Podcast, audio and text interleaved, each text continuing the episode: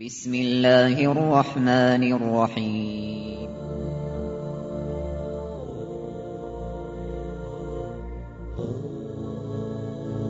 الرحمن العزيز الرحيم القوي السلام الكريم العظيم البصير العليم الحكيم الجبار.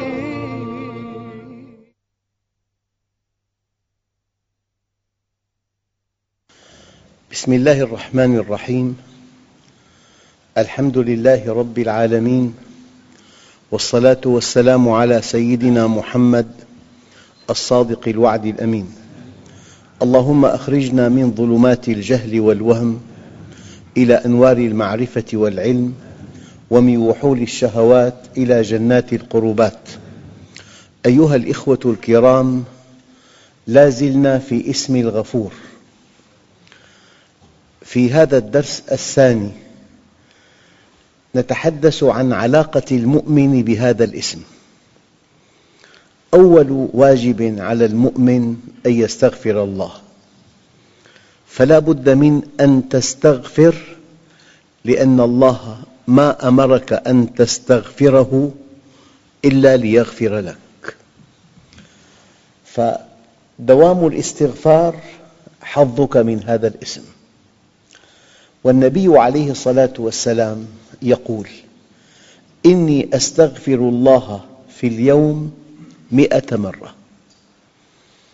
وقد ننوه إلى أن استغفار النبي له تفسير خاص. فكلما أقبل على الله وانكشفت له رؤية جديدة استغفر من رؤيته السابقة. لأنه مهما تعرفت إلى الله فالله أعظم مما عرفت ولا يعرف الله إلا الله. أيها الأخوة قال بعض العلماء الأولى أن يستغفر الإنسان صباحاً لما كان منه في الليل وأن يستغفر الله مساء لما كان له في النهار. لكن الحديث البشارة أنه من صلى الفجر في جماعة فهو في ذمة الله حتى يمسي ومن صلى العشاء في جماعة فهو في ذمة الله حتى يصبح. يعني صلاتا الفجر والعشاء إذا كانتا في مسجد وفي جماعة فكل صلاة ضمانة لما بعدها. من صلى الفجر في جماعة فهو في ذمة الله حتى يمسي ومن صلى العشاء في جماعة فهو في ذمة الله حتى يصبح. لكن لا بد من التحفظ حول أن كلمة غفور رحيم لا تعني إطلاقاً أن افعل ما تشاء والله غفور رحيم. لا تعني إطلاقاً هذا المعنى ولكن تعني أنك إذا أذنبت وأدركت أنك أذنبت وندمت واستغفرت وأقلعت وأصلحت فإن الله غفور رحيم. يعني لو تتبعت آيات المغفرة في القرآن الكريم لوجدت أن هناك كلمة من بعدها ثم إن ربك للذين تابوا وعملوا الصالحات إن ربك من بعدها لغفور رحيم. يعني قد تفهم هذه الآيات فهماً ما أراده الله. ليس المعنى إطلاقاً أن افعل ما تشاء. والله غفور رحيم. هذا معنى ساذج وما أراده الله إطلاقاً بل هو استخفاف بعظمة الله عز وجل. أنك إذا أخطأت ثم ندمت ثم أقلعت ثم تبت إلى الله اعلم يقيناً أن الله غفور رحيم. أما أن تتساهل نبئ عبادي أني أنا الغفور الرحيم وأن عذابي هو العذاب الأليم. قل يا عبادي الذين أسرفوا على أنفسهم لا تقنطوا من رحمة الله. إن الله يغفر الذنوب جميعا. إنه هو الغفور الرحيم. وأنيبوا إلى ربكم وأسلموا له. من قبل أن يأتيكم العذاب ثم لا تنصرون. واتبعوا أحسن ما أنزل إليكم من ربكم من قبل أن يأتيكم العذاب بغتة وأنتم لا تشعرون.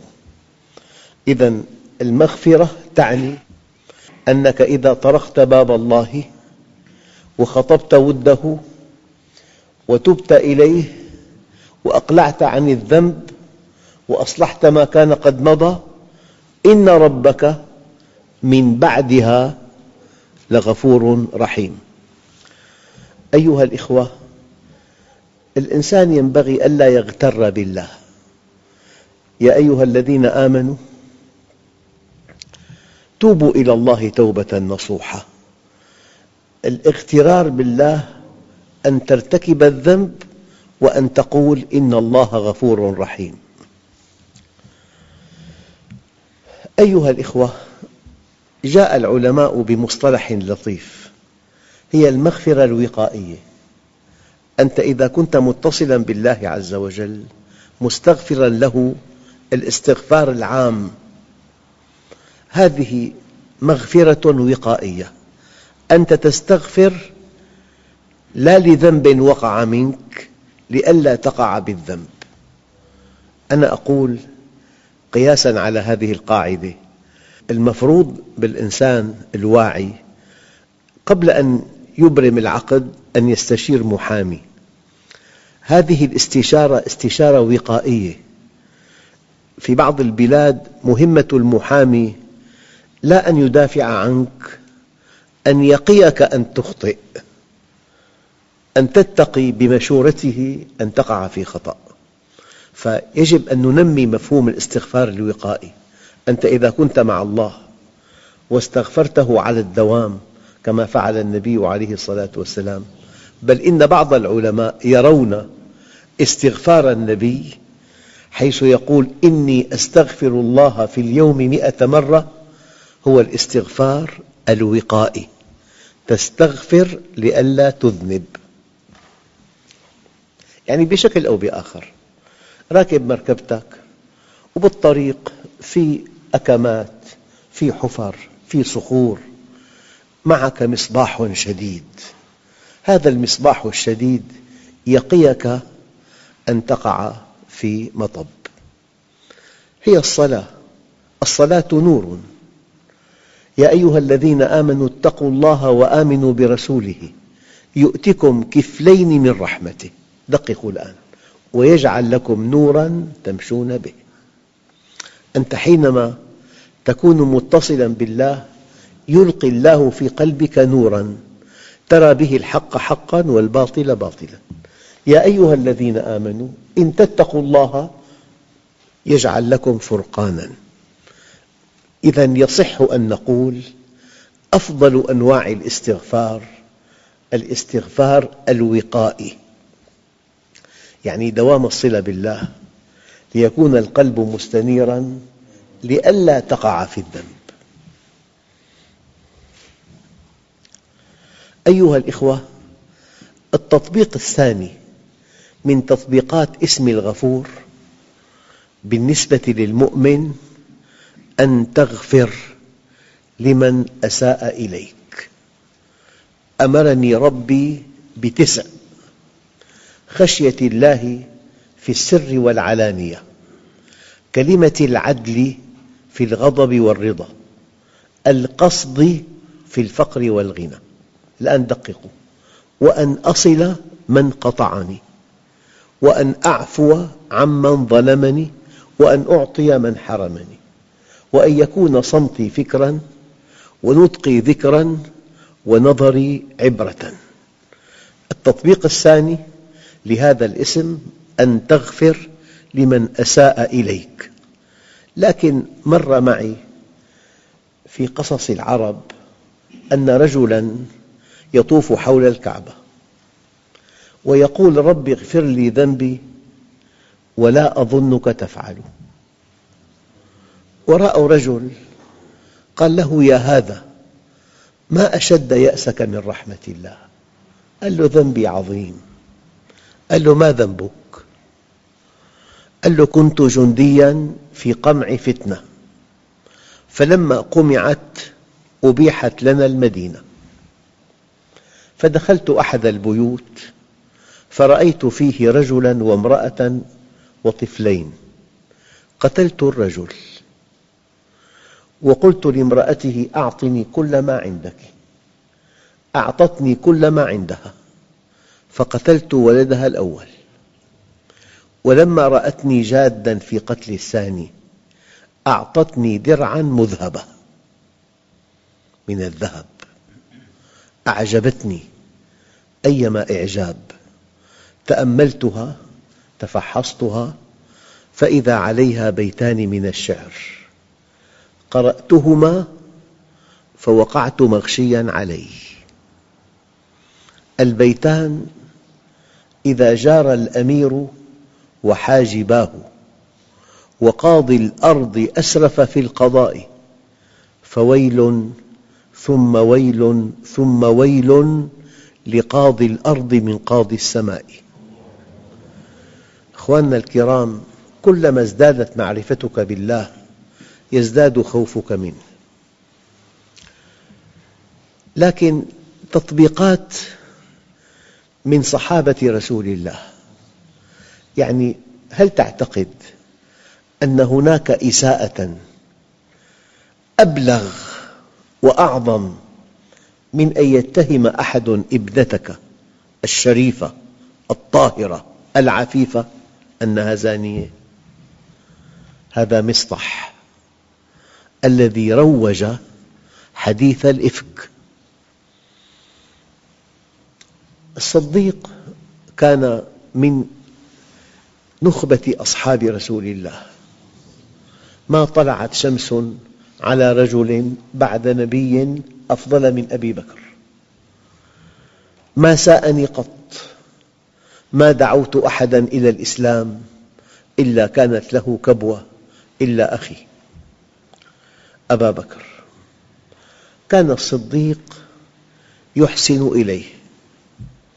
فإذا بمصطح يروج حديث الإفك الذي يمس ابنته السيدة عائشة فأوقف المعونة عليه عنه أوقف المعونة عنه فجاء العتاب الإلهي.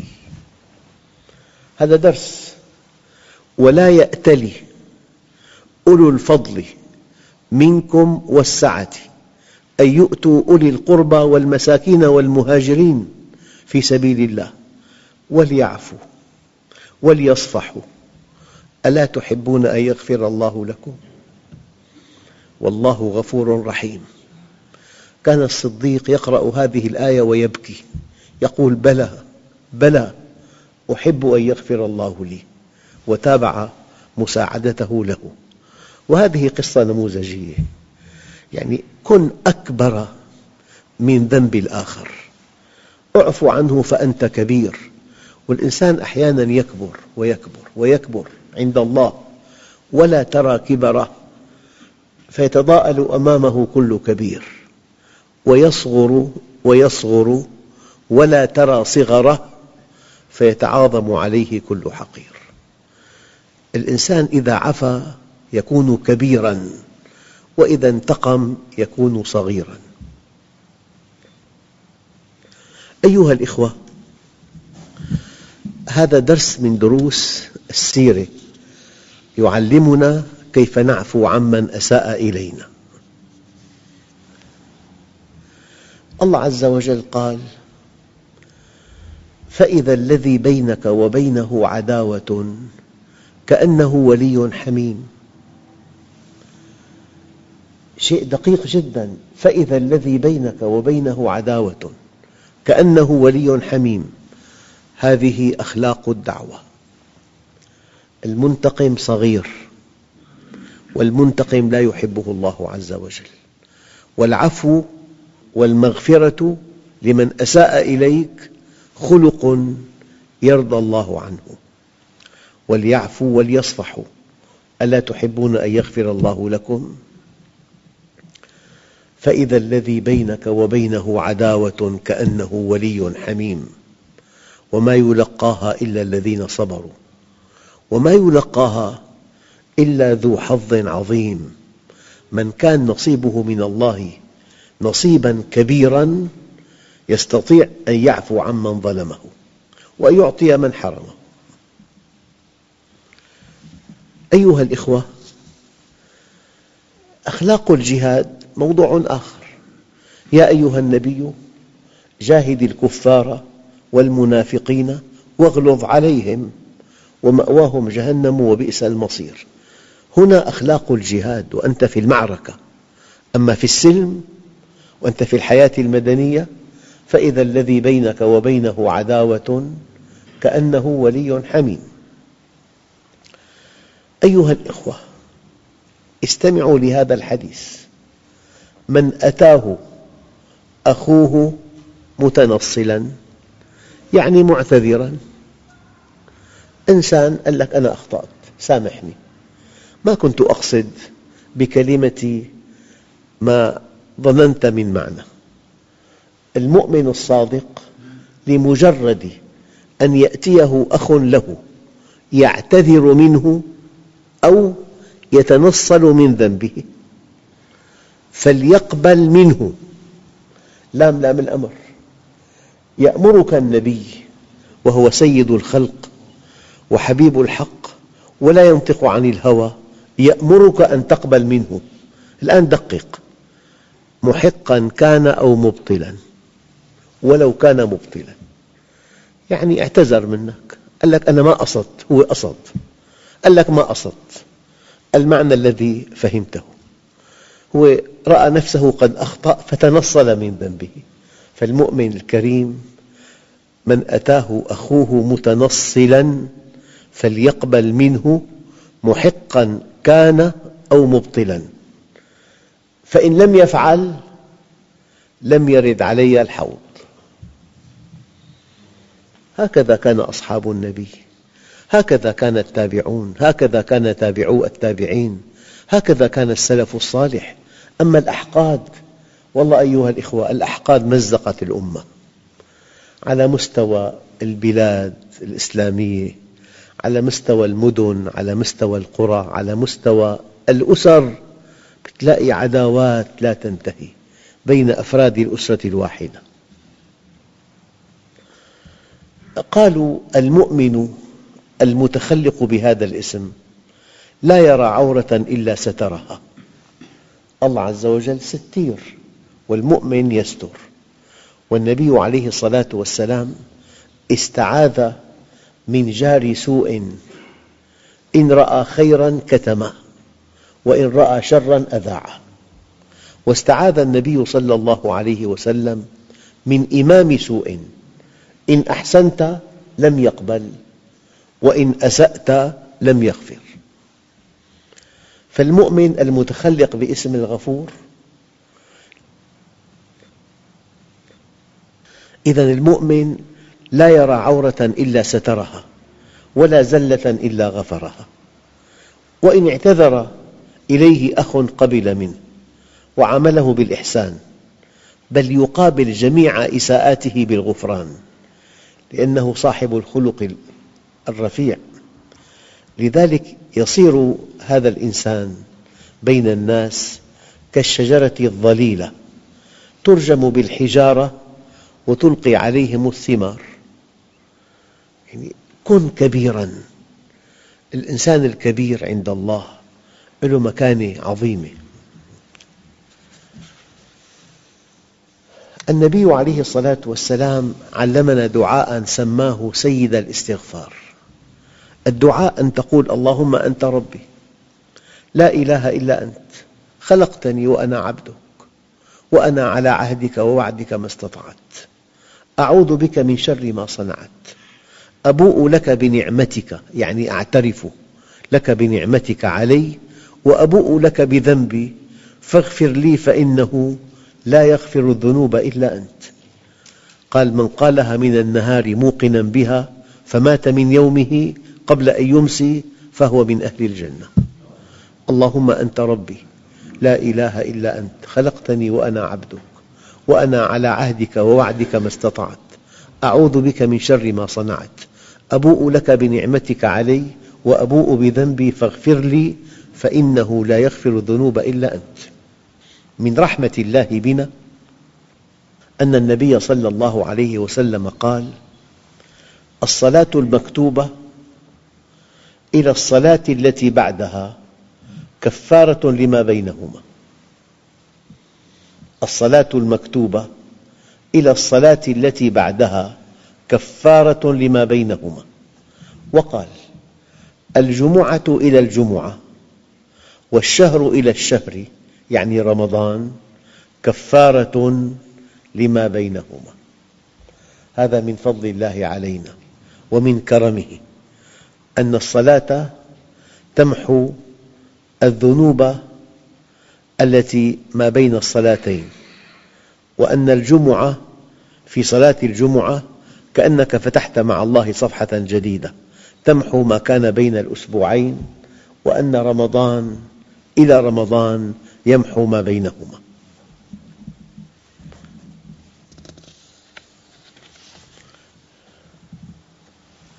يعني كما قالوا العبد عبد والرب رب. العبد شأنه الاستغفار والرب شأنه الغفران. يعني من لنا غير الله؟ مهما أذنبنا ليس لنا إلا الله. قل يا عبادي الذين أسرفوا على أنفسهم لا تقنطوا من رحمة الله. إن الله يغفر الذنوب جميعا. يعني الله عز وجل رحمته وسعت كل شيء. وأنت شيء. أنت شيء من الأشياء. ورحمة الله وسعت كل شيء. وإن الله لا يغفر أن يشرك به ويغفر ما دون ذلك لمن يشاء. سيدنا الصديق كما تعلمون وذكرت لكم ذلك سأل رسول الله صلى الله عليه وسلم وقال علمني دعاء أدعو به في صلاتي. فقال عليه الصلاة والسلام قل اللهم إني ظلمت نفسي ظلما كثيرا فاغفر لي فإنه لا يغفر الذنوب إلا أنت. واغفر لي مغفرة من عندك وارحمني إنك أنت الغفور الرحيم. من عندك. يعني الذنب بيني وبينك. أيام الإنسان يذنب والناس يعلمون ذنبه. بعضهم يعفو بعضهم لا يعفو. قال له اغفر لي مغفرة من عندك مباشرة. يعني مما روي في الكتب أن أعرابياً وقف أمام الروضة الشريفة. قال اللهم هذا حبيبك وأنا عبدك والشيطان عدوك. فإن غفرت لي سر حبيبك وفاز عبدك وغضب عدوك. وإن لم تغفر لي غضب حبيبك ورضي عدوك وهلك عبدك. وأنت أكرم من أن تغضب حبيبك وأن ترضي عدوك وأن تهلك عبدك. يعني إذا الإنسان له مع الله مناجاة الله يحبك بهذه الطريقة. افتح خطا ساخنا مع الله. والله عز وجل لا يخيب مؤمله. أنا عند حسن ظن عبدي بي فليظن بي ما يشاء. أعرابي آخر قال يا رب إن العرب الكرام إذا مات فيهم سيد أعتقوا على قبره وإن هذا سيد العالمين أعتقني وأنا على قبره.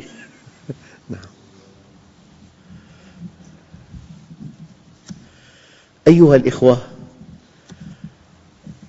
الله عز وجل من كمالاته أنه إذا غفر يستر. يغفر لك ويسترك. يعني يظهر محاسنك ويخفي أخطاءك. من هنا علمنا الصديق أنه إذا مدح الإنسان مدح هو مرة فقال اللهم إنك أعلم بي من نفسي وأنا أعلم بنفسي منهم. اللهم اجعلني خيرا مما يقولون واغفر لي ما لا يعلمون ولا تؤاخذني بما يقولون. اللهم أنت أعلم بي من نفسي وأنا أعلم بنفسي منهم. اللهم اجعلني خيرا مما يقولون. طموح واغفر لي ما لا يعلمون. ولا تؤاخذني بما يقولون. والله عز وجل يظهر الشيء الحسن للناس ويستر الشيء القبيح وهذا من فضل الله عز وجل.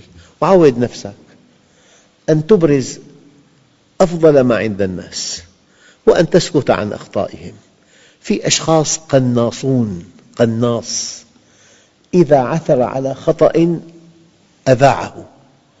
أما الميزات والإيجابيات والكمالات يعتم عليها.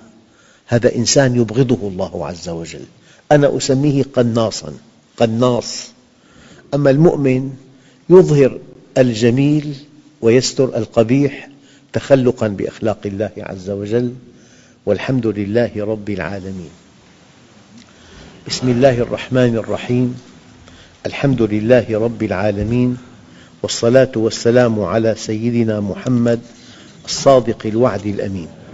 اللهم أعطنا ولا تحرمنا أكرمنا ولا تهنا آثرنا ولا تؤثر علينا أرضنا وارض عنا. وصلى الله على سيدنا محمد النبي الأمي وعلى آله وصحبه وسلم والحمد لله رب العالمين الفاتحة